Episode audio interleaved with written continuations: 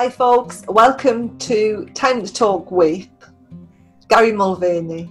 Just had a cracking chat to Gary Mulvaney, Gary Mulvaney, dog trainer, in fact, um, about dogs and how he got into dogs and why dog training. He's had such a rich, uh, rich life. It's been wonderful to talk to him. So I hope you enjoy the next hour with Gary. And thanks for listening. Take care. Stay safe. Bye bye. Hi, Gary. Welcome to Time to Talk. I'm so happy to have you on the podcast, actually. Um, you, you, just, I find, I find you so interesting over the years. I've known you for years. I find you so interesting over the years, but you make me laugh. So um, we're now going to have a really serious talk after saying that onward. we'll try. We'll try. So um, Gary Mulvaney, dog trainer, is a business.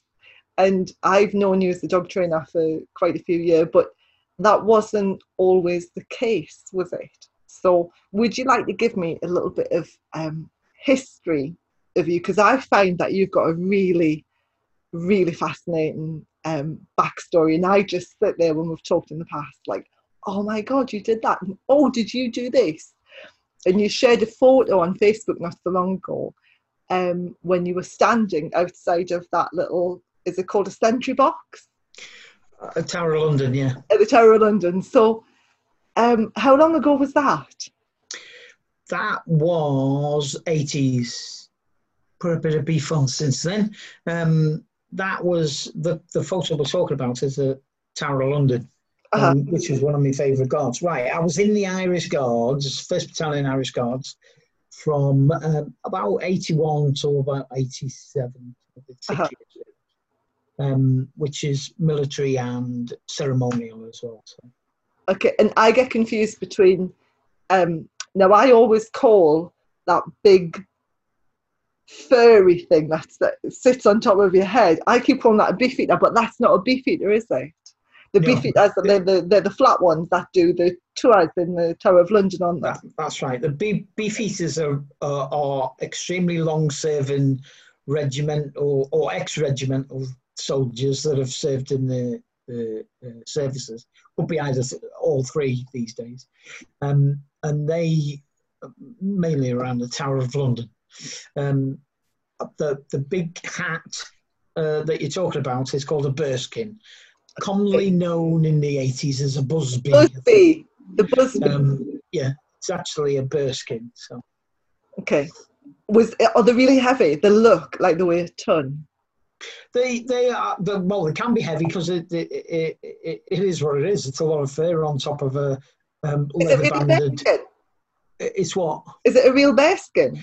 No, not these days. I think the officers still use or used to use real bearskins, but ours were synthetic um, oh. at some point. But it's it's basically a leather band with cane inside, um, and with the with the chin strap. Um, our regiment had a plume which was um, the colour of the regiment, which uh-huh. was blue. So. Wow, because I, I saw the photo and it just looked amazing. So, um, why why the Irish Guards? Why not something else? Because I was in the Army Cadets, and I can remember we had lots of different like different. I was in D Company in uh, in the northeast when I was a kid, and um, we had lots of different uh, companies and they all did different things. They all specialised in different things. So why did you join? Why the Irish Guards? Why not a tank driver or something? Well, from from that size, I wanted to be in the army anyway. So uh, I was army fanatic from from I can remember, and um, the uh, the intake for Irish Guards obviously are Ireland, um, and a lot of Liverpool uh, filtered into that because of the Irish connection. Ah. Um, they, I went down with um, my dad to Stillington Street in Liverpool, mm-hmm. and they just happened to be a chap there who was an Irish guardsman. Um, right. Um, and he was uh, he was the recruiting sergeant at that time, um, and it just so happened that um, with a name like Mulvaney, um, uh, it, it's obviously Irish. So, and he was there, and I just happened to go, yeah, Irish Guard suits and sounds okay. So, um, I didn't know too much about it. was either that or Parachute Regiment or um, Marines or something like that, you know, the fancy ones. But um, I ended up going for that anyway. So, and uh, I thoroughly enjoyed it, to be honest. I really did. We, I've got my family is very much a services family, um, Army and Navy, and um, when I was when I was little, I was the only girl in the boys' army cadets in the whole of the UK, and uh, it was great fun. And I, but I wanted to either be infantry because I was a crack shot, wanted to be infantry, or I wanted to be a tank driver. And, and at the time, they didn't allow women to do either of those things.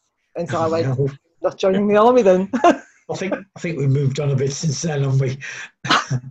well, when when I, when I first wanted to join, I didn't know what I wanted to join. I just wanted to be in the army. Uh-huh. Um, so I let I joined what what was then called there was two um, sections called the junior army and the junior leaders, and they took um, lads from twelve um, from sixteen and you did 12 months training before you become a, a, a proper soldier, if you like. Uh-huh. Um, so it was like straight from school into the army for me. And did, did you do like any school work at that time? No, no, no, no. You you you went down to a place called uh, in Guildford. Oh yeah, no Pirbright. and we were just lobbed in there. At that time, there was um, it, that was a guards depot.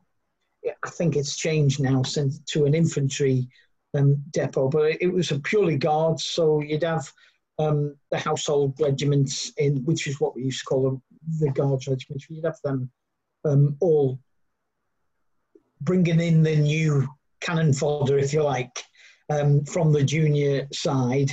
Mm-hmm. Um, and then we did 12 months there, and then uh, the Irish Guards happened to be in Germany in a place called Munster when Mm-hmm. Um, I'd left the um, the depot, um, and we got shipped over to Munster to join the regiment. Wow! Because I know my brother joined in back back in the day. My brother's older than me, and he joined. Um, he, he joined the navy and he did sea school. I think he joined. He was either fourteen or fifteen. I was a baby at the time, and they, they started them with sea school and they used to do a lot of the, the schooling education on the ship as well while the war. Uh, right, okay. And so I didn't know if they did that with the army as well. Well, we didn't. It was just get in there and soldier, soldier, soldier. Really, it's a lot of running about and a lot of um, polish and spit and um, a lot more running about. I, I, thoroughly enjoyed that bit. It was um, it was very comfortable for me. I didn't mind doing all that. Did you have an interest in dogs back then, or did you have a family dog? No, no. The interest in dogs only started when I got my problem dog. Um, after the prison service, or just after the, the or, or, as I was leaving the prison service. So. Okay, how long? How long were you in the prison service for? Well, I left the army. I did then three years in in Civvy Street. Uh-huh. Um, just working in a normal factory. I was actually making barbed wire instead of cutting it. Um, and then um, a mate of mine said, um, you, it was actually at one of my child's christenings. Um, a mate of mine said, I think you need to look at this job because uh, they're taking ex squaddies in. Um, there's a discipline aspect and it, will probably right up your street. And that was just before 91. Um, again, they had to do background checks, etc., etc.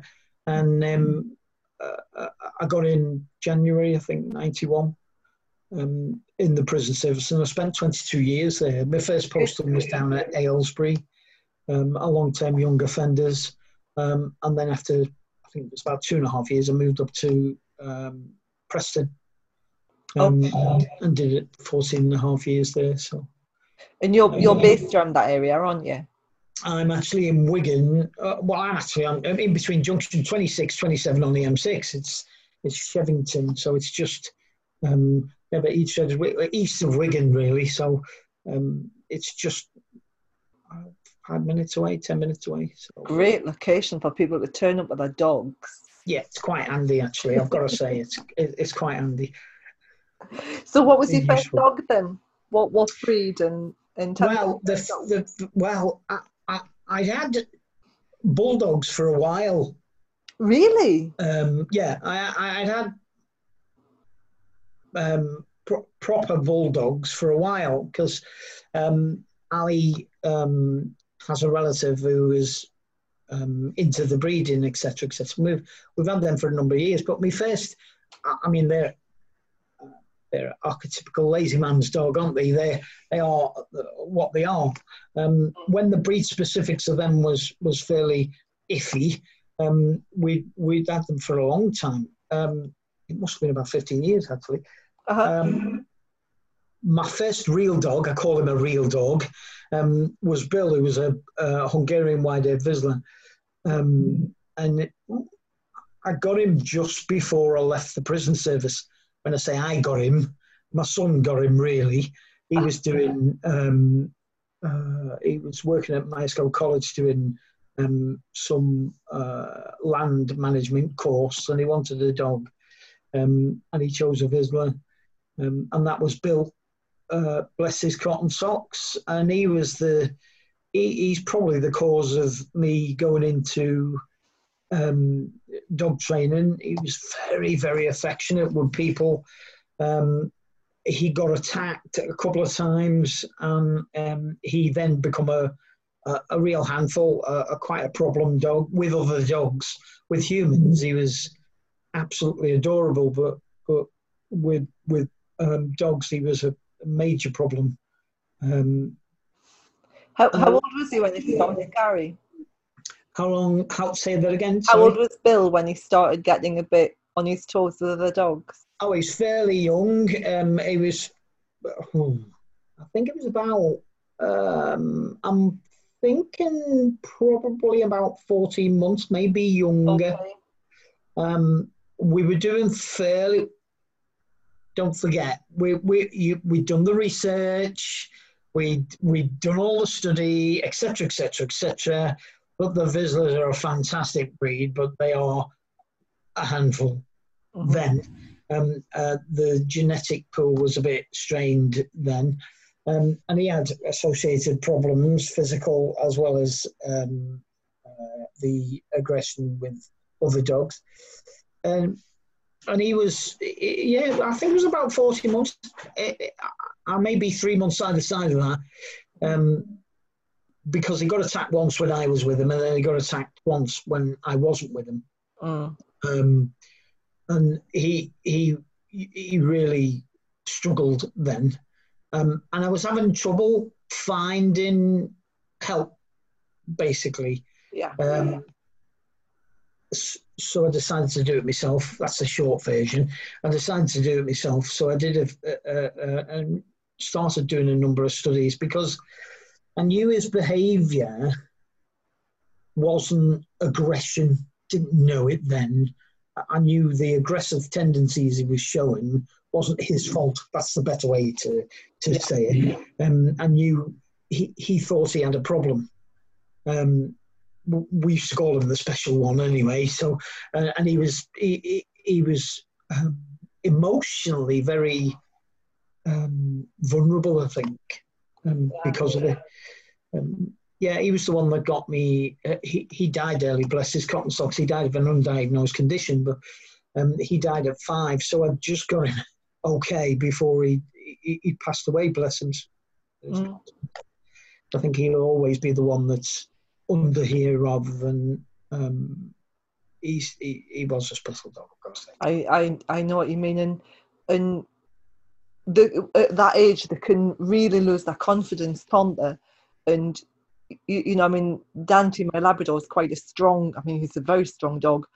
And when we moved to Scotland, there's a guy with a greyhound, and he, um, this dog, as as you approach him, he kind of comes, he trots along beside his own, and then at the last minute he swerves out, and runs at the dog barking, and then swerves past the dog, and and he did that a couple of times to Dante, and Dante started really getting on his toes. And and I can't have that. He's a big black Labrador, like Yeah. Ziggy, very emotional, hackles up and down like a blooming yo-yo. You know, as soon as he gets excited, Yeah. vroom, up go the hackles.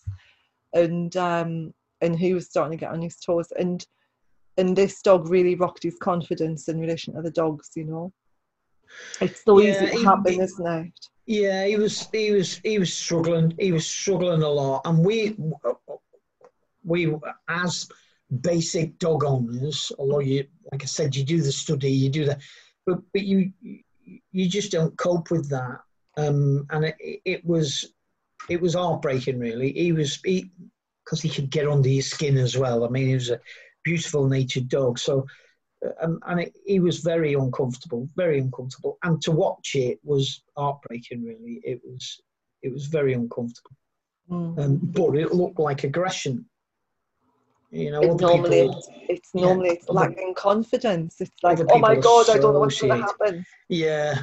I, I, I used to describe, or I still describe it when I'm dealing with clients. I still describe it as as the kill or be killed mode. Um, he was that bad, so uh, um, and we needed to do something about it. Yeah. um, and we we were looking at studies, we were looking at um, anything on the internet, and I, I I quickly realised there's there's not a there's not a fix all. You Yeah. you've got to take really bits of information. So I then thought I need to do something myself. I, I, I can't. I mean, it, it was a problem for him, but it changed my life. He changed my life really. He, he, he made it. He made it better. I've got to say, even before that incident, and even after it, he was my because I was working in the prison service then. Mhm. Because you deal with the dog in front of you, the great stress relieves, the great. I, I- I mean, it, it's not a pleasant job, but when you're dealing with him, you you have to deal with him. You can't you can't think about anything else. So it was great to get get get into him and, and, and, and try and get him sorted. So, and I was doing a lot of stuff. I I ended up doing a lot of study for him. It was about five years worth of Yeah, because that, that was yeah, doing courses all over the place. I don't believe in sticking, you know, hats on one peg. I, I, I'm quite happy to try um, different all over the place. And it, it, I mean, there's a, our friend Ross McCarthy said to me once, um, "You grab the bits of information that you need Mhm. and dump the other bits of information that you don't need." Um, and I thought that was a great. I, I, I met Ross very early in the training. Uh, I don't know him that well, but I met him uh, very, and he impressed me the way that comment was just what I needed at the time, because um, you're worried about where you're going, and there's very much positively, negatively, all this, and uh, there's there's a lot of malarkey going on with that, and and to get that yeah. I was actually on a course of this. In fact, in fact, I'm almost convinced you were there. I was. I, I, course this, and he just went because I actually had a book. I know. I remember the book. I can. You were sitting. I actually had a book. professional in- professional instructor skills. You were sitting. I was I was on the left hand side of the room. Ross was on the right hand side of the room. You were sitting on the desk immediately in front of me, on that chair. That's right, with the And Ross. Yeah. Ross came in and he looked at the book and he just raised his eyebrows at me and and you know glanced at the book and I went, interesting. well, that's And that, that was was it, you know. deliberate, by the way. That was deliberate. I just put the book on the top because I've only, I'd only just bought it. I'd actually been reading it, thinking, "Mm, yeah, we need to look at this a bit more because this doesn't make sense. Um, and, and when when he popped over and went, "Hello," and then we had that discussion, that was fun for me. That he couldn't have said anything better. It was like, yes, that that, that and I often use that comment for other people. Take the information you need, even the information I give you. If you don't use it, bin it. If you do, grab it. Yeah. Uh, and that's fantastic. I'll, I'll never forget that. I don't think it was. It was great. And and the more the more you learn and the more courses you go on, the less you learn, if that makes sense. So it, it comes to the point where you go on a course when you're really early on in your career and you do a two day course, you're like, you're like, oh my God, and you're just absorbing everything and you're making loads and loads of notes. And then after a few years, you're lucky if you get like five new things. And then after 10 years, you're lucky if you come away with one thing. And then you're attending a course and you're going, well, I wouldn't do that, and I wouldn't do that, and I wouldn't do that. And, Yeah. and it's really, you, you know, as you're finding your true north, I always call it your true north yeah. you know, I was lucky I found my true north really early on. Um, you, you, the more courses you do, the less you come away with. yeah. yeah. Def- yeah. Definitely. Definitely. And so the more courses you do, you have to be more selective about what courses you're going to pay for. Um, Yeah. Well, yeah. it costs in the end. I mean, I was lucky enough to use some of my redundancy money Uh, um, to, to, to, to do all them courses. And I actually, I think I went to Crufts um, twice and checked the various stands and, and, and got the information from there. And I did um, very much two years definitely under under the learning, learning, learning umbrella. Um, and then it started slackening off, and now probably I'd be very selective um, at, at- where I go now anyway. So um, purely and simply because I'm in the position I'm in, and I'm comfortable in the position I'm in. mm, Um, you're never truly comfortable with, with, with you're always worrying whether you're doing the right thing, etc., etc. I am, um, but I'm, I'm, I think I've, I've, I've done enough. The people I've learnt from, I've taken really great bits of information from. mhm. I- I've got to say, I'm in a, I'm, I- I'm, I'm privileged to, to, to do what I do, and I'm, I genuinely can't believe people are paying me for this thing. But it's I great, seem to be good at it, so I, I, I can't. I enjoy it, and and that's the. That, if if I'd have done this ten years ago, I'd probably live ten years more now. But um, if I'd have done it ten years ago, I'd have been happy as a pig in uh, Mork at the moment. So I, I, every day's a blessing for me. So I can't. That I was is lucky so to cool. get to get out of the job that I I grew to, you know, be uncomfortable with, um, because it was affecting me, not because of the job. The people in it were great, but um, because it was affecting me, and I was lucky enough to grab the redundancy stuff and, and, and use that to help me. So change your direction. It's amazing. Um, Well- I mean, I, I feel really blessed doing the job that I do. I'm I have to say though, after ten years on the training field, I'm very grateful I'm not standing in the middle of a field in the middle of winter in Scotland. You know, it's like it was bad enough doing it in Marlborough. to- especially I'm this weekend, by the way. This weekend just gone. especially we had all sorts of weather this weekend. It was the first time back. that We had all sorts of weather this weekend. So It was. It was. We had heat. We had thunderstorms. We had. Everyone loved it because we've been we, we've been isolated for a while. So uh, yeah, we've. I must admit, but uh, again, being out there for now is is is great. It's uh, I'm beaming like a Cheshire cat every time, Yeah. so I can't I, I can't complain. No, three Yeah, I three mean- weeks three three weeks a year with the instructors on the field is enough for me. That's great. Yeah, well, actually, yeah, I can imagine. Yeah, imagine. Especially more. I bet you it's flat as well. So the wind and the rain. Yeah. No, it's great. So, um, after you had, so you didn't really have a choice on what breed you went for. At the minute, I seem to be surrounded by Vizsla people. Hannah keeps trying to get me to get a Vizsla, and it's like, no, I I don't. think- often say to people, "Do you know what you've got?" And you, they look at me going, "Yeah, of course I know what I've got. I've done the studies for it." No, do you really know what you've got? Uh, I, I love the breed. Would I get one at this age now? Probably not. No, uh, hard work. Um, but he was, he- yeah, I didn't have the choice uh, for him. In fact, not none of the three dogs I've got I had the choice with. They're, they, Oh, were- they were originally mine. So um, Bill was the first one, and Uh-huh. then I think it was three or four months later, Maureen appeared, uh, who's another um, Hungarian Wirehaired Vizsla, but she's a fluffy version. Uh-huh. And then um, I've had, uh, or Alison's had Joan, um, for uh, she's five now. Um, so she come along later on, um, well, five years ago, and she's a cocker spaniel. So uh, we went completely the the opposite. Um, I didn't realise Joan was Ali's dog. Jo- yeah, Joan was Ali's dog. Initially, she might have signed her over to me now, but um, initially, yeah, Joan was Ali's dog. But, um, Bill was Ethan's. Uh, Joan, I think, Maureen, I think, was Ali's originally.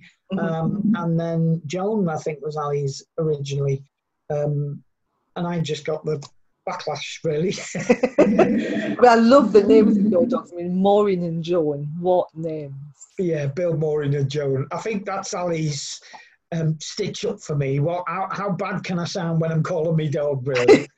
um, and, and, and that in itself, because I've only got the two of them, it, it's Mo and Joe. So I, I've stitched myself up there because when I'm calling one, the other one thinks, because the syllables are very close together, mojo, and the other one thinks I'm calling them. So I have to mouth it very carefully instead of using the full name. So I normally point and go, you, um, Yeah. rather than, You'll say the only kinds. Do what I tell you. Don't do what I've done. yeah. Generally, yeah. I was doing that today on the field, actually. Maureen. Oh, Craigie. Yeah. Um, do you notice the difference between the dog and the bitch of the Wirehaired Vizslas? Well, well, he, he yeah, yeah, definitely. Um, I, I, I prefer bitches um, in one way, and prefer males in the other. Mhm. For me, the ones I've met and the ones I've dealt with, the males, a lot more affectionate, Uh-huh. a lot more needy, Uh-huh. may potentially, um, and a lot more um, thick in their approach to life because it, it's just a game. Whereas females can be a bit standoffish Mhm. um, and can be a bit aloof, but are more savvy, more intelligent. Um, the two girls I've got now are, are exactly like that. They can, you know, step back if they want, and they can be a bit more smarter than the males. Whereas um, males, if you show them affection, they go goofy. Um, but that was Bill eh, to a T. Um, Bill got under our skin fairly rapidly. So does the girls, but nothing, nowhere near uh, as as as bad as him, um, because of his affection. Really, he was very, very people orientated. Mhm. Yeah, very people orientated. Quite sad I lost him too early, but uh, but yeah, and the different breeds uh, are are, um, are quite interesting. Would it would it do it all again? Probably not. what breed would you go for? Um, well, I've always said that. Now, this is rather strange. For a retirement dog, if I ever got one, it would be a border terrier. Really? That's strange, isn't it? Completely out of the the, the range. But would I really get one? No. Would I probably get another cocker? Maybe. Yeah, maybe. Because I, I, I never wanted a, a third dog. Um, but I just happened to be in the passenger seat when we went over to pick her up. So I I had her on my lap, and within I don't know two hours, I was hooked, hook, line, and sinker. I think. Uh, my son has just got a Labrador, Duke, Duke of Boom, Oh, nice. um, and he's uh, around six months um, ish now, um, and I absolutely adore him as well. I think really it's just because different switches switch them on, and um, and and he's a male and a Labrador, which I quite I like anyway. Um, yeah, I don't know. Would I get another one again? Probably not. Um, not at this age. But the the the, the We're three the same age, aren't we? it's what We're the same age, aren't we? I'm, well, I'm 54. Yeah, we're the same age. Yeah. Uh, don't don't look at me like oh oh uh, you wouldn't get one at this age. Yeah, definitely not. Definitely not. I'm getting a puppy. oh yeah, definitely. Oh, yeah, I'm gonna what, get one. what what flavour? Black Labrador. Oh, nice. I, I've got to say, my son's lab, Duke. I, I, I quite. I'm thinking, yeah, I, I quite like them. Um, But I'm trying. I, I'm going to use him as my third dog rather than Good plan. get get get another one. That way, I don't have to keep him for life. I can just kick him back to him when I'm fed up. But he's doing well. He's doing well. He's he's joined the group or groups that have got running at the moment, and he's Is he in your he's classes? really he's re- pardon. Is he in your classes? In your gun dog Yeah, uh, which surprised me. He, he- I said, do you, do you want to do it? Yeah, definitely. I, I really love to do it. Fantastic. And it, he's uh, my son's fairly laid back anyway. So, and, and the dog's proven to be a really good, um, a really good dog so far. It's all play, obviously, at that age. Um, but he's doing he's doing really well, yeah, and he's he's getting into it. He's he's liking it. I think. I think you'll have to ask him. That's good. I will. I'll get in Thinks touch with. Can you give me some feedback on your dad's well, I'm trying to I'm, I'm trying to take a step back and not take over for obvious reasons, and I'm trying to let him make the decisions that he needs to make within reason. Um, so I'm, I'm, I'm, it, it's quite difficult for me, but uh, uh, yeah, he's, he's doing well. He's doing well. I've got to say. Yeah, I couldn't teach my son. I've got to say, I couldn't. I couldn't teach him. Well, well, I thought the same. To be fair, um, and him and his uh, girlfriend have uh, uh, come to the class, Uh-huh. and they're very. Um, I mean, they're very quiet and laid back. Anyway, um, completely the opposite to me, but they're they're, they're very. Um, they're, doing well. I, I didn't think he'd he'd listen, and he's listening. Bless his cotton socks. He's doing what he should be doing. Brilliant. Um, well, he appears to be, and that's all I need to.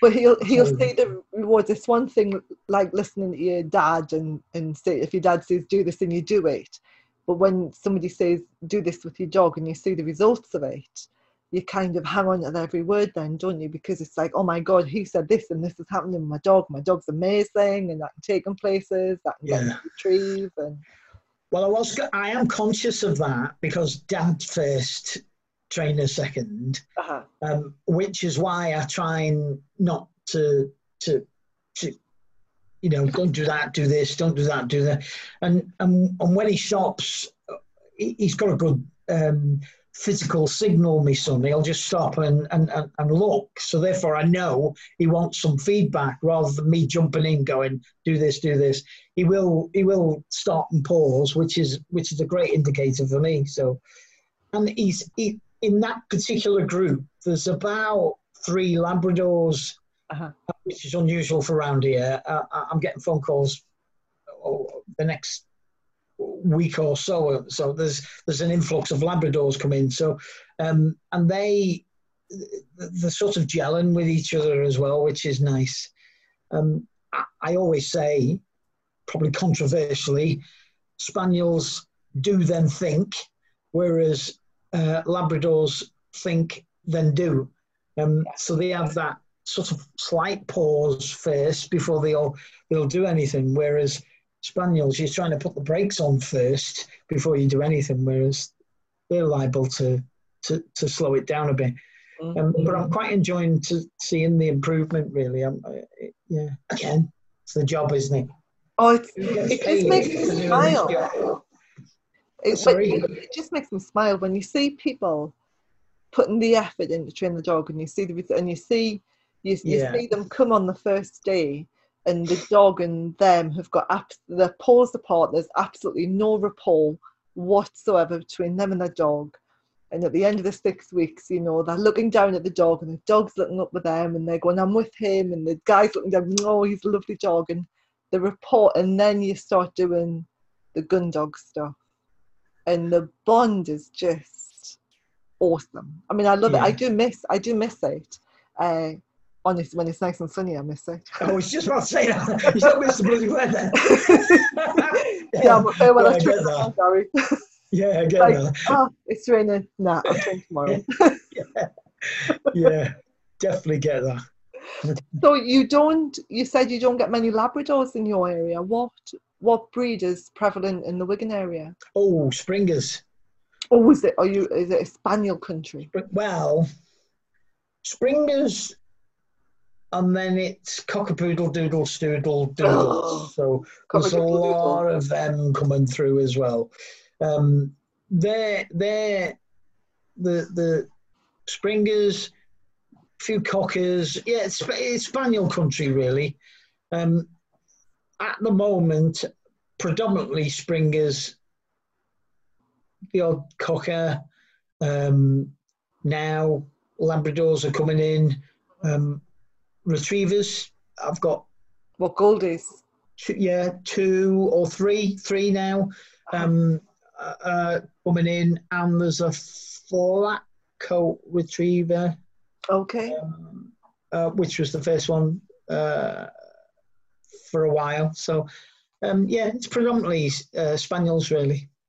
And other, because the the thing that I always find interesting about um, springers and cockers to a degree, but mainly the springers, is the stamp that comes through. Because we went through uh, one stage of having the very solid, very robust liver and white springers. They were really, really common and, and very favoured. You know, I mean, I love the liver Yeah. and white spaniels, Mhm. they're just absolutely stunning dogs.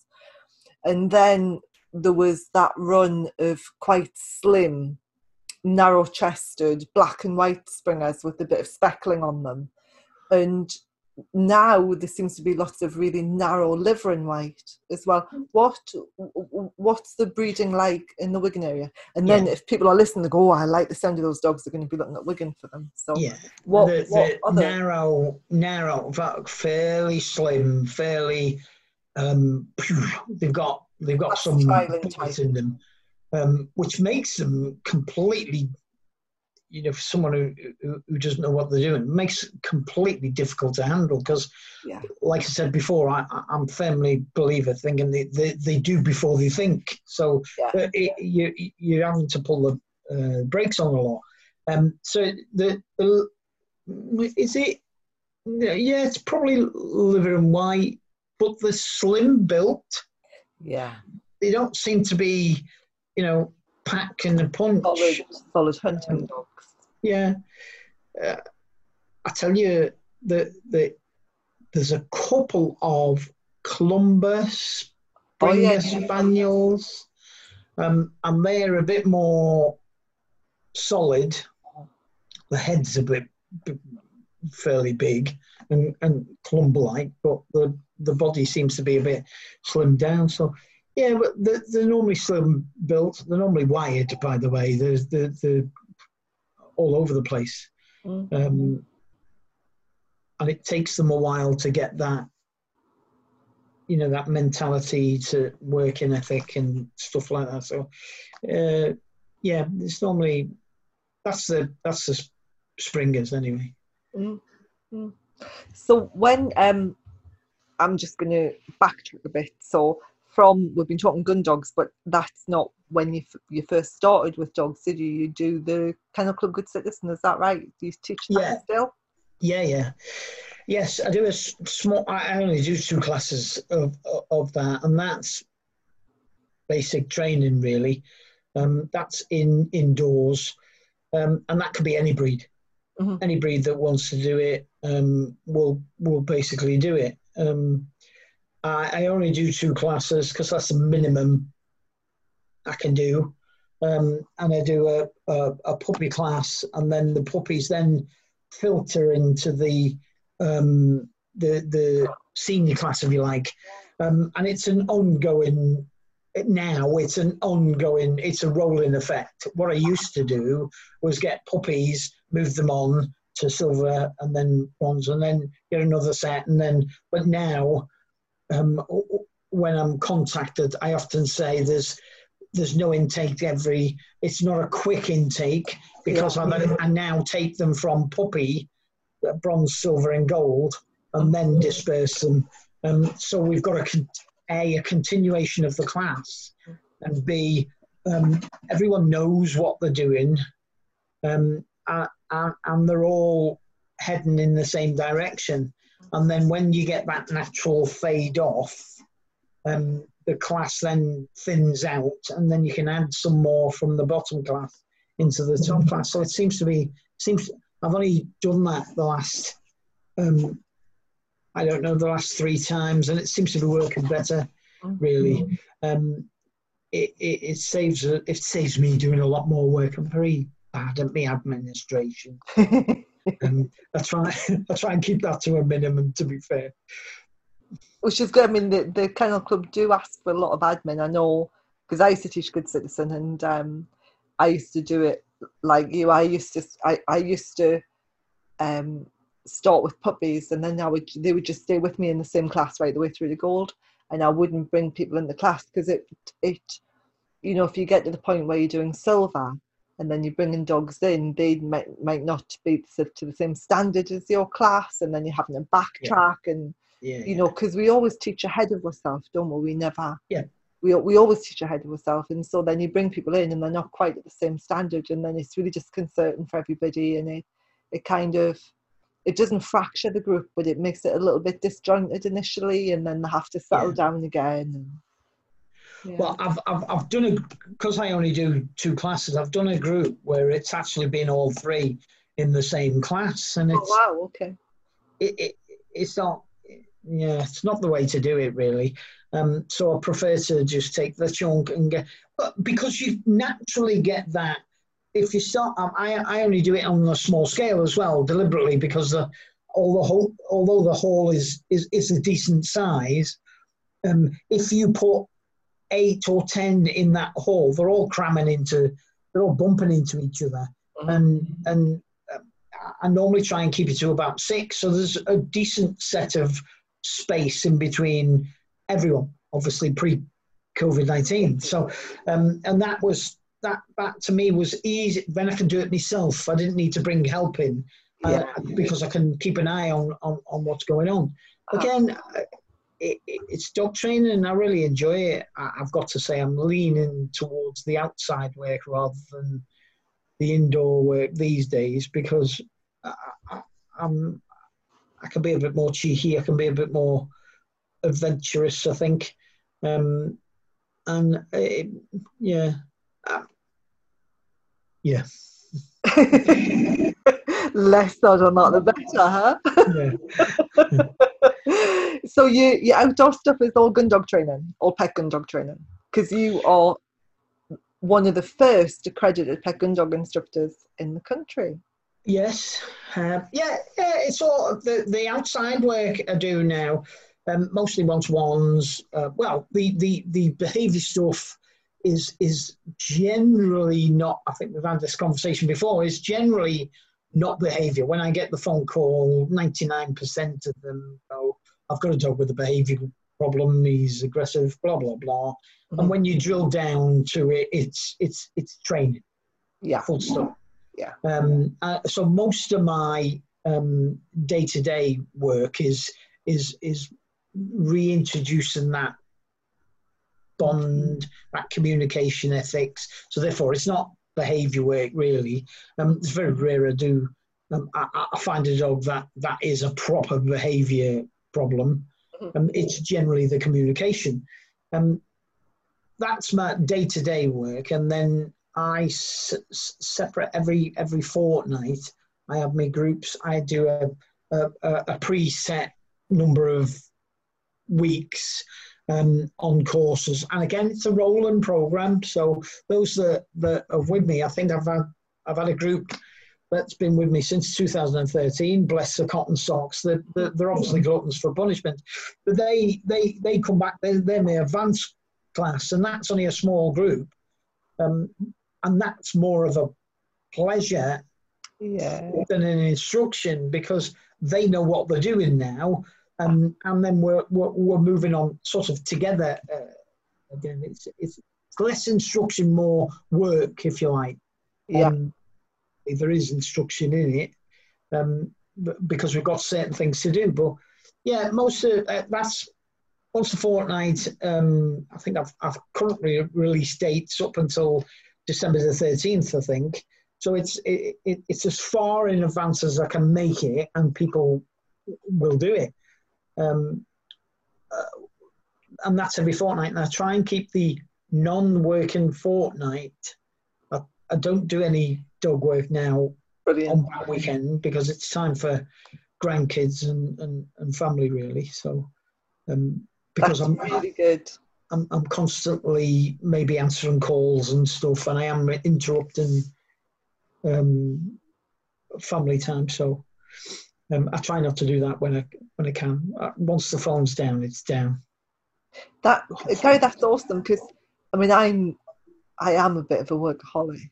I am always always writing, always doing stuff, and it's really good to hear that you've got that balance in your life because it's so easy when you're self-employed and you know what it's like. You know, when you're self-employed, you have to do your books, you have to do your phone calls, you have to do your reports, you have Yeah. to do, and you have to, but you also have to work and go out and see clients, and you don't have somebody doing all the admin. You don't have anybody picking things up if you're not well. You have to do it all, and it really does encroach. I mean, I've started writing in my diary now that I only work like work work nine or three, and Yeah. then if there's anything else that needs to be done, then I'll do the admin after that. And it's really difficult getting that balance when you're self-employed because you think, oh, I'll just do this, oh, I'll just I'll just make a phone call before you know it's nine o'clock at night, and Yeah. you, you, your family suffers.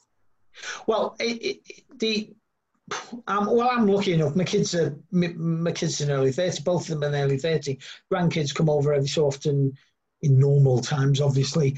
Um, every so often, anyway. So I'm on that quality time.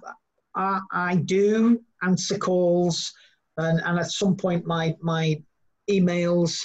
Generally, I try and do first thing in the morning. I'm up at half past five, six o'clock every morning, anyway but then I go to bed at nine o'clock. Um, if it, if it, if I'm later than that, me me my eyes drop out. So, um, uh, and and that seems to be the routine. Yeah. I'm trying to get it more sectioned. Obviously, the current situation has has has, has debunked that anyway. But um, yeah, I try and get me. I try and do all me. Which probably doesn't please people, by the way, because they've got pinging phones at past five in the morning because I'm I'm trying to do all my emails and answer them from there. But I'm I'm fairly bad at the admin. I've got to say I, I, I try my best, but I'm I, and I also try and answer everyone, but um, the occasional one does slip through the net. I've got to say so. and I mean in England now because we're we're pretty much still well, locked down in Scotland. We've only Uh, yeah, till today we've only been on a five mile limit. You can't travel beyond five mile in Scotland. You can now to, as of today, but they're still recommending the ten mile limit. But in England, things are this weekend are going to get a bit hairy when the pub is open. I reckon.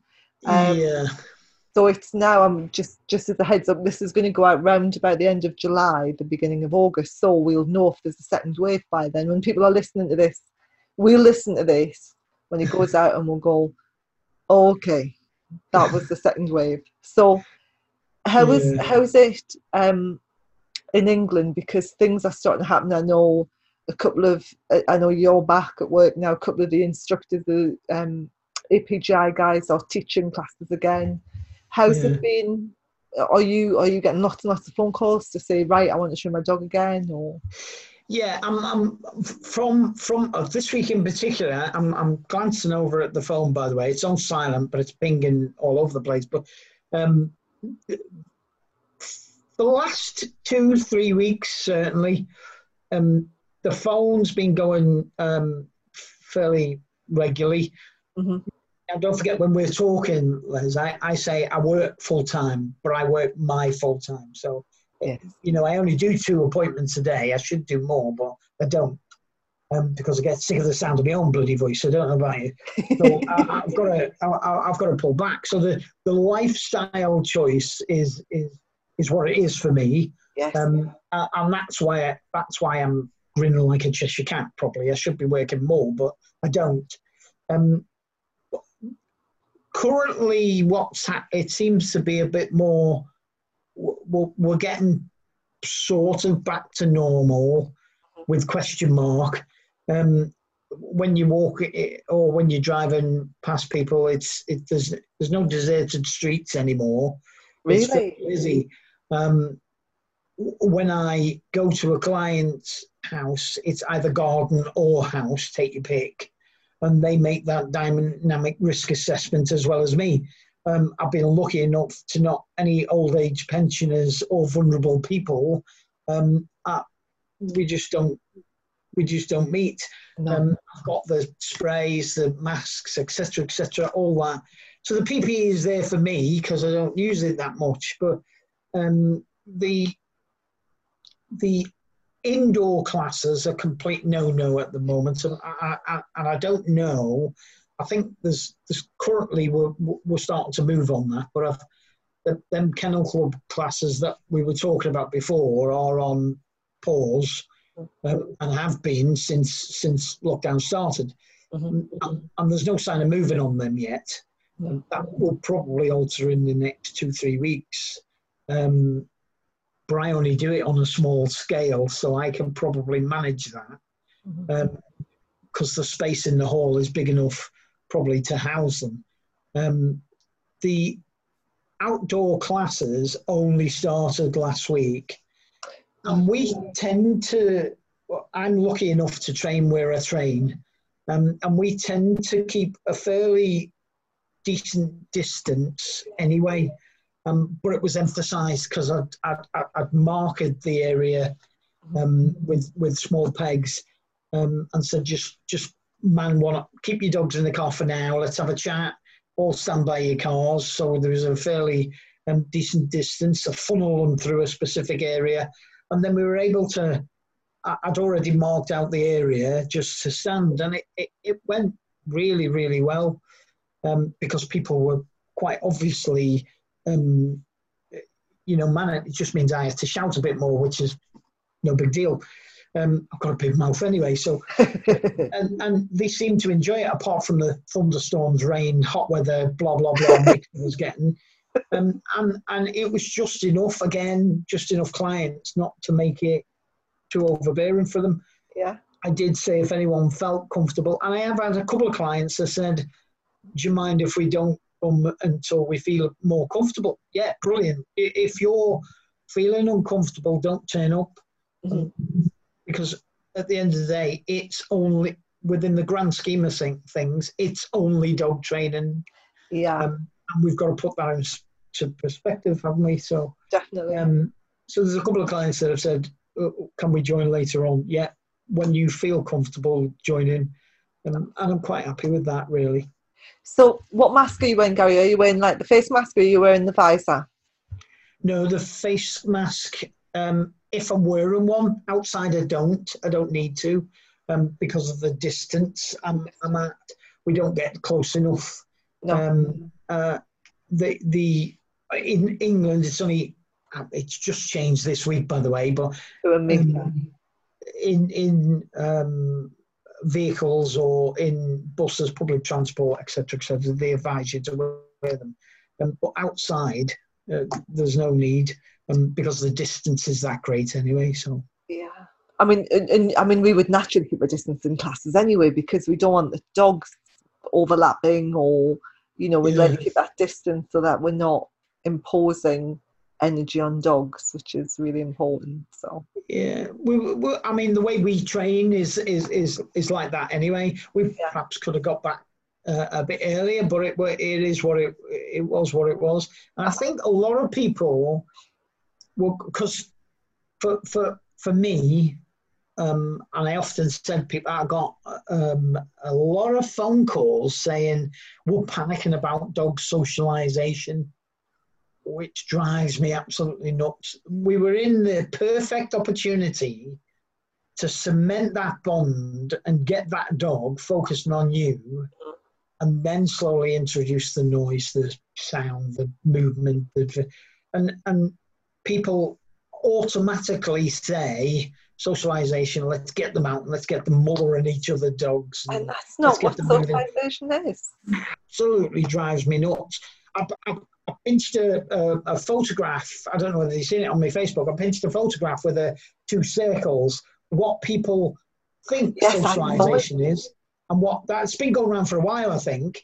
And I just put it on thinking that will answer the people that have called me over the last month or so.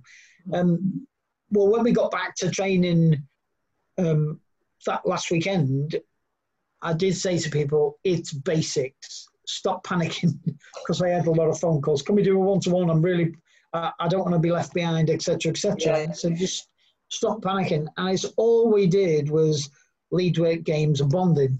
Um, and it was just let's get us used to this this scenario first, and let's see what happens, and let's go from there. So it's about just just just making, you know, getting back to normality. Anyway, um, I, I, I know it's gun dog classes, but I, I split the gun dog classes into uh, right. Let's if we if we've got this behaviour happening, let's deal with that first, uh, and then let's go. So I think they get great value for the lessons, by the way. So it's not just gun dog classes. So if you're thinking of doing, so if you want to join any pet gun dog training, really good value for money, go and see Gary Mulvaney Dog Yeah, Trainer. go- go- yeah, quick advertisement there. quick advertisement there. but, it, but that's what it's about, you know. We are training pet gun dogs. Yeah, they might go shooting, and if they do go shooting, if they're lucky, they'll be going out 20 days over the season. If they're really lucky, that's a, a heavy season, 20 days. And the rest of the time, we've got to deal with getting them to go on the bed, not counter surfing, Yeah. not barking, not jumping up, um, not running away, not rolling in poo, not, and that's that's a big part of doing pet gun dog training. It's making sure that you've got a dog that you can live with and that you can take to the pub, and still go off beating or picking up with. Yeah, I I I I use that analogy all the time. Let, let, what I'm probably your archetypical pet gun dog owner. I am. Mine don't go shooting, not because I've got any moral objection or, or, or anything. I don't have time. Mine will probably run through birds these days to pick up dummies. Fantastic. Um, because I won't get into that scenario, not because I don't want to, just because I, I don't do it on my day to day thing. So I'm probably your archetypical pet gun dog owner, Yeah. which is what I'm dealing with Yeah. here. I think uh, I- I must have six classes running at the moment, and I think maybe one of them definitely does go shooting. He goes rough shooting with his Labrador. Um, one and maybe two have mentioned maybe wanting to go shooting. The rest just want that. Will they walk nicely on the lead? Yes. Will they stop at a distance, turn around, sit down, and look at you when you use a whistle? Yes. And will they come back when called, irrespective of what's happening? Mhm. Once they've got them three things, and will they go under a table while you're having a pint or something to eat when we're allowed? Yes. Um, and, and that's what they want, really. Yeah. The rest is just a bonus, isn't it? It It's just it, it, it is and one of you, you know that we've just accredited more instructors uh, this week which is fantastic. yay! You'll get to meet them next week we've got the call together. Um, but one of them you know she's a really experienced dog trainer and she's been tra- i'm not going to say who it is or what club it is. No i'm not i'm not going to do that that would be mean. But she she's been helping a club a, a, a dog training club for about five years she's got she's got gun dogs and will she go shooting? Yes she will because she's going to go picking up this year um this season. She's going to go beating this season as well. Um but she's a classic gun dog pet gun dog owner you know? She she's um she's got a couple of kids. She um she really enjoys training her dog. She enjoys doing things with the dog. She gets out she throws dummies for it and so on you know? And and she wants to have a really well mannered dog that she can have fun with that or that's respectful towards her children and that can take anyway. And the woman who runs the training club got very bitchy with her and said well you can't be a gun dog trainer because you don't go shooting. How narrow-minded is that you know? The the gun dog is the most popular breed in britain. It has been for years. Labrador constantly at the top. I think it's I think last year it was uh, Labrador, French Bulldog, Cocker, and then I think the Goldie was fifth. So you know we've got like Gundog, Gundog, gun dog, gun dog all the way through. Yeah. And because we're bringing continental dogs in now, you know the Vizsla is very very um, popular. Unfortunately, not because of the not because it's not a nice dog, but I always panic when dogs become really trendy and popular because it absolutely wrecks the breeding of them. Um, so we've got all of these gun dogs out there that need their energy channeled. And if you can, if you've got a pet gun dog, and whether you're going to work them or not, um, but if they're primarily pets, then you need to go to somebody who understands pet mentality, who understands what it's like to train a dog in the house, rather than a dog that's in kennels or that is only a working beast. You know, we need we need to understand the fact that you're up against the children, you're up against the telly, you're up against the smells of cooking, you're up against leaving stuff on the stairs, you're up against dogs stealing remotes off the off, off the chair, you know, and um, that's under your feet when you're cooking. We you, you need to go to somebody who understands the whole philosophy and psychology of a pet and who knows how to train them from an instinctive perspective to be able to satisfy their needs for hunting, satisfy their needs for retrieving. And that way you end up with a lovely rounded dog, but also means you go into your trainer who you can say, you know what, the dog humped the vicar the other day when he came for tea, and they can help you with it. Yeah. And then they can teach you how to get a lovely delivery to hand as well.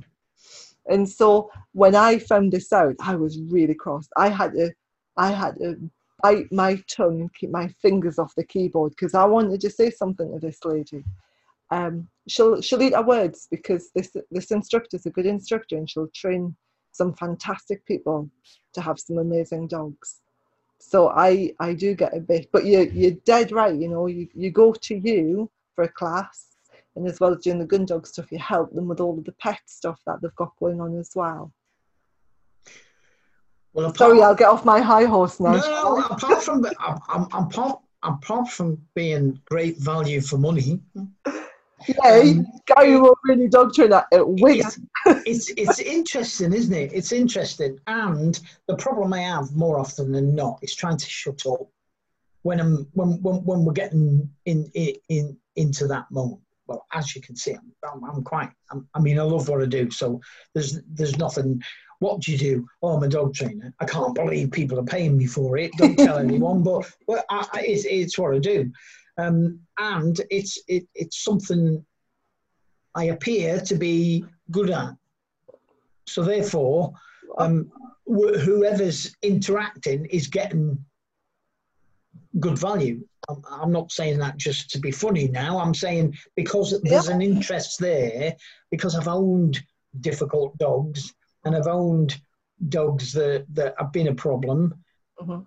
It, it, it is what it is. I make mistakes, same as anyone else, but um, it, it the, the training is what it is. It's it's it's life skills basically, isn't it? So Yeah, yeah. yeah, most mo- most of the people that come and are are you you you archetypical pet gun dog owners, and they just want a bit of peace in between running around like headless chickens on the field. Um, and that's for me that that works wonders. Once we've got a dog that's settled and quiet indoors, Mhm. then you can get your odd cuddle and, and, and odd relax, and then it's not a problem when you go out. Then you can control. Don't forget, I I I've trained because one's ten and one's five, so I've trained one the wrong way and I've trained one the right way. And actual fact, I use Maureen as a demo of how not to train, and Joan as the demo how to train, uh, and and that's how uh, uh, uh, some some because there's some specific things that Maureen will still do, and some specific things which Maureen uh, Joan will do now. Mhm. I often show also show them with both a demonstration of play, play, play, stop, formal retrieve. Mhm. As quick as that. Um, once people see that, they, they understand the mentality fairly rapidly Mhm. um, because you because you can play and not be a problem Mhm. and then switch it on if you need it, which brings into the uh, the effect the immediate recall, the immediate stop or the emergency stop, call it whatever you want.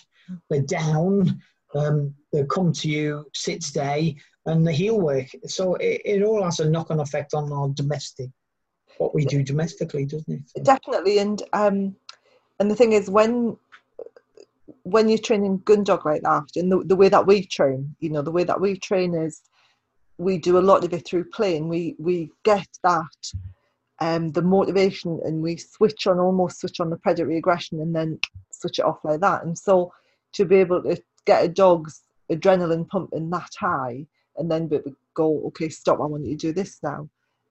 That is a great bit of training and it's a great bit of training for anybody, regardless of what you do.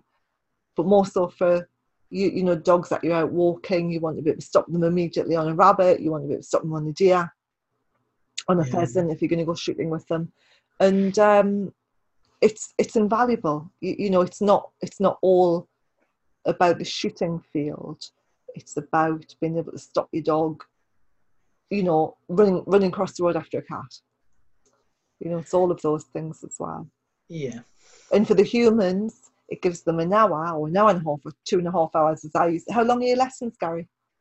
Well, mine's two. What two. what I used to do is do a 45 minutes or, or, or 50 minutes mm-hmm. and then put the dogs away, all gather around and have a, a mick take or a cup of tea and a biscuit or a cake, and then get the dogs out and immediately go out and finish the session off. But now it's it, it, we just Can't go straight through now, which which people seem to be a bit miffed at, by the way, but um, because they don't get a good gas halfway through. But uh, I find that break is is is um, is quite it, it's needed really. A, we give the dogs a break, and B, people will ask them questions or, or just chat bubbles for 10 minutes and then switch them back on again. So, Sorry, I thought you finished. Could they not bring their own flasks? Uh, they do. They, they did this time. I think we we got carried away for the first two or three, and we just went straight through. I did ask them if they wanted a break, but the second lot said, no, we'll, we will have a break because we've all brought our little drinks because I did say bring your drinks. Um, um, and uh, and we we were able to have a chat. But the, the, the day after, I think we did similar. Two of the classes just went as per normal, and then one of them said, "No, we'll have a we'll, we'll have a break as well because they wanted to ask a, a, fair few questions." And the, the the last class I did on Sunday, maybe Saturday afternoon, was a brand new class. That should have started on the um, 1st of April, really. Um, and I do a WhatsApp group for each each group as well. Um, so they, they have a they, have a they go they go onto my Facebook page, and if they if they're doing training with me, they go onto my Facebook group. Yeah, and that's only been instigated really because of the um, COVID 19 situation. Um, if they're not doing training, they may apply, but they won't get on yeah. because they're not training with me. So, um, and then each group has a WhatsApp group because it's easier to say, right, we're moving the venue here, or we're not going, we're not doing the venue over the WhatsApp than it is any other medium. Really, it's just a uh, and then what we can do is we can do a bit of homework in either any of them groups individually as well. So, um, why I need a video of play or I need a video of a recall. So, um, and then it's it's it's individualized. It, it seems to I don't know why I did it, but it seems to make it a bit more. Yeah, this is our group. Um, it, it's real bonding, isn't it? It's it's yeah, a real it's, it's a real yeah, tribe good. effect. I mean, I'm I mean, I've, I've, my, the APGI has changed a lot since you did it. Because since you did it, I've become a firewalk instructor and an empowerment coach, and we do things like breaking arrows and boards and glass walking and all of those really exciting things, which you can do when we do the CPD if you like. Um, but it's a real tribe, isn't it? You, you, you bond as a tribe, and it's like I'm Gary's, I don't know, Wednesday ten o'clock tribe, and I'm Gary's Friday afternoon tribe, and then if you, if you do get them together as a scurry, which is what I used to do with my tribes, they would all come together for the scurry.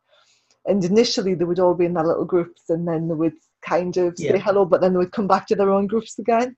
And it's Yeah. lovely. And I think last summer we, we we did that with a, a few walks. Now the walks are, are primary, just to get everyone together and just go for a walk. uh, Um, the only training we did initially was getting everyone in a circle and getting the dogs to weave in and out, so as to get sight, sound, smell of each each other dog, and then we just go for a walk, have a chat, bounce off Lovely. different people, and very quickly the the groups it, exactly the same. The group stayed in the little groups, and then all of a sudden they started mingling and swapping, and it was quite nice.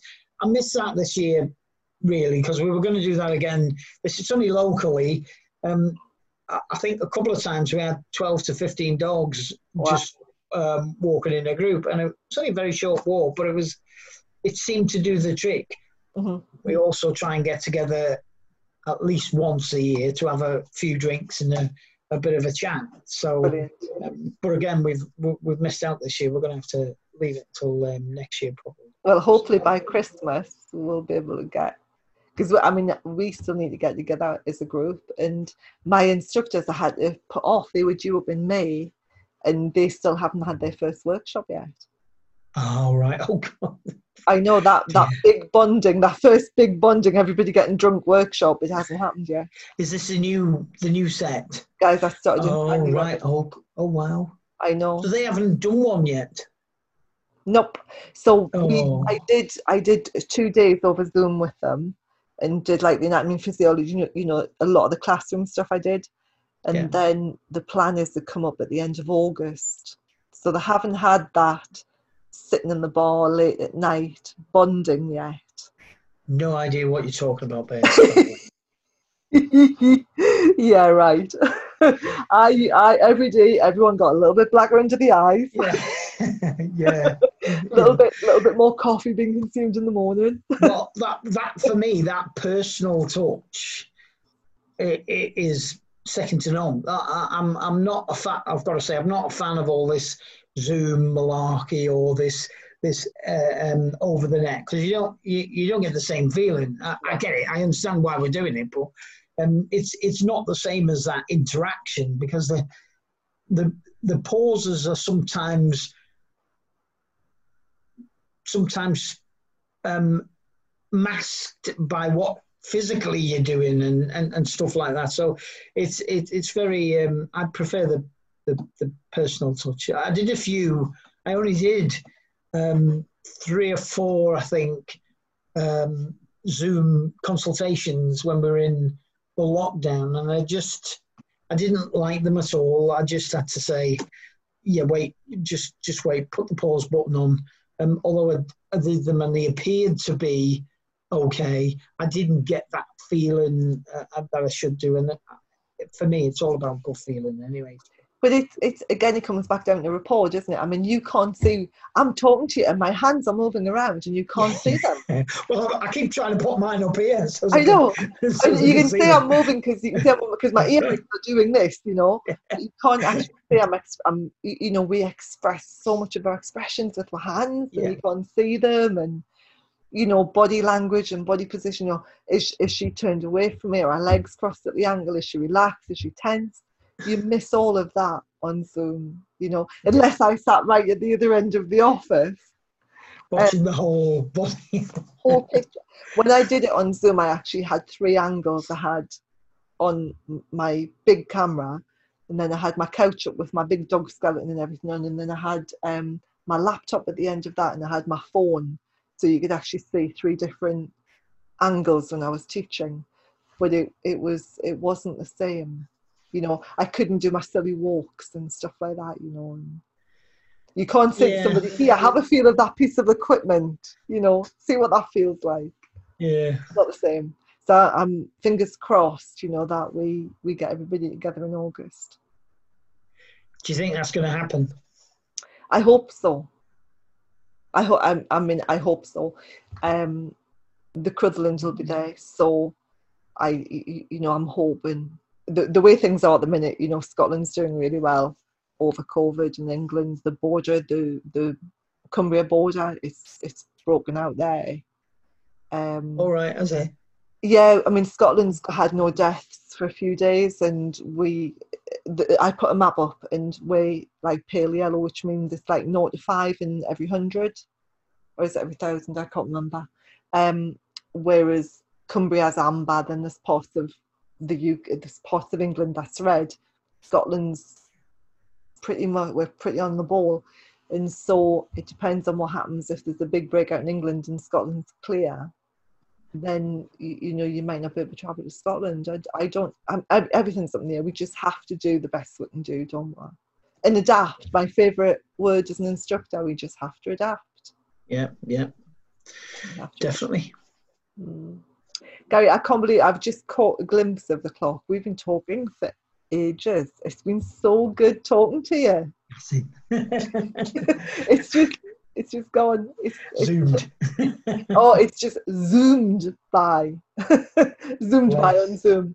It's been such a pleasure. I'm going to say to you prop goodbye to you properly in a second. I'm going to end the podcast and stop the recording. But it's I'm so glad you came on. It's been such a pleasure. I've been trying to get you on for ages.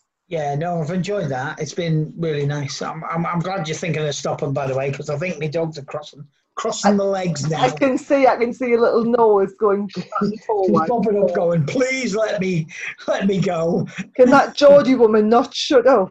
Gary, it's been an absolute pleasure.